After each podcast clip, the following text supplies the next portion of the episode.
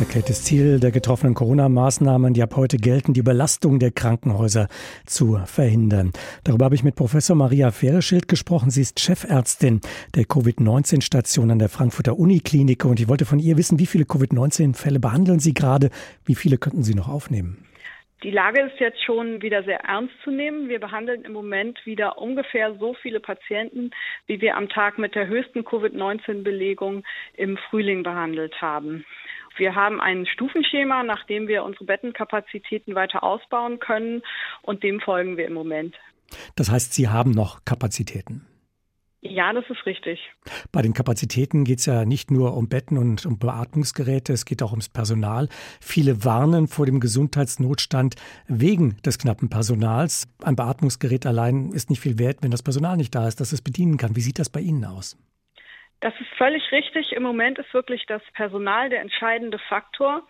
Und da greifen viele Dinge ineinander. Die Frage ist dann natürlich auch, wo setze ich das Personal frei? Wir haben jetzt einige Stationen geschlossen, die vor allem für die Elektivversorgung notwendig sind, um genau dieses Personal freizusetzen. Aber je nachdem, wie viele Patienten mit Covid-19 jetzt in die Klinik kommen, muss man das auch immer wieder stufenweise anpassen, damit in den richtigen Bereichen ausreichend Pflegekräfte vor allem zur Verfügung stehen.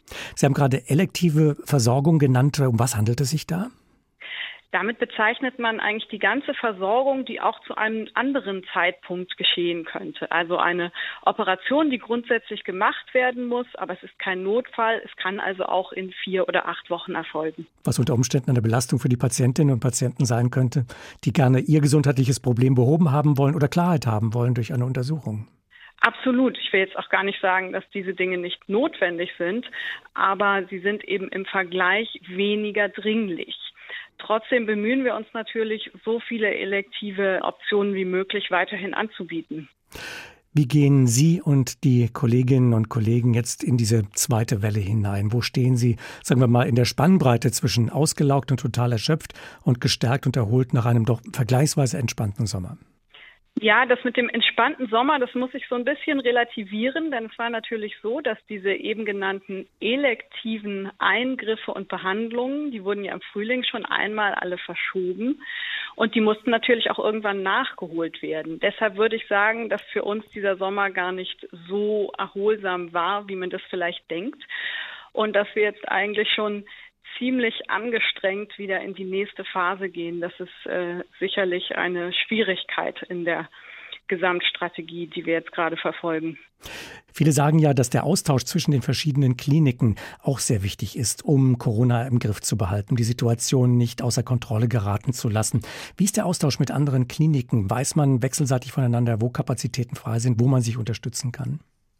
Ja, da gibt es gerade in Hessen hier ein sehr gut organisiertes Netzwerk, wo eine ständige Kommunikation stattfindet und wir auch informiert werden, wo im Moment Betten frei sind, wenn bei uns zum Beispiel ein vorübergehender Engpass auftreten sollte, dass wir die Patienten schnell dorthin verlegen können, wo noch Raum ist. Um die Überlastung des Gesundheitssystems zu verhindern, hatten wir unser Leben eingeschränkt seit dem Frühjahr. Die Infektionszahlen und die Zahlen der an Covid-19 Erkrankten sind trotzdem mittlerweile im Herbst stark angestiegen. Jetzt dieser sogenannte Wellenbrecher-Lockdown, ein Lockdown-Light verglichen mit anderen Lockdowns. Hätte denn diese Welle brechen können oder müssen wir mehr oder müssen wir anderes tun? Ich bin erstmal froh, dass man jetzt diese doch wieder durchgreifenderen Maßnahmen äh, festgelegt hat. Aus meiner Sicht waren die Dinge, die man davor entschlossen hat, wirklich dafür geeignet, die Inzidenz deutlich zu senken. Und ich bin hoffnungsvoll, sage ich jetzt mal, dass uns das helfen wird.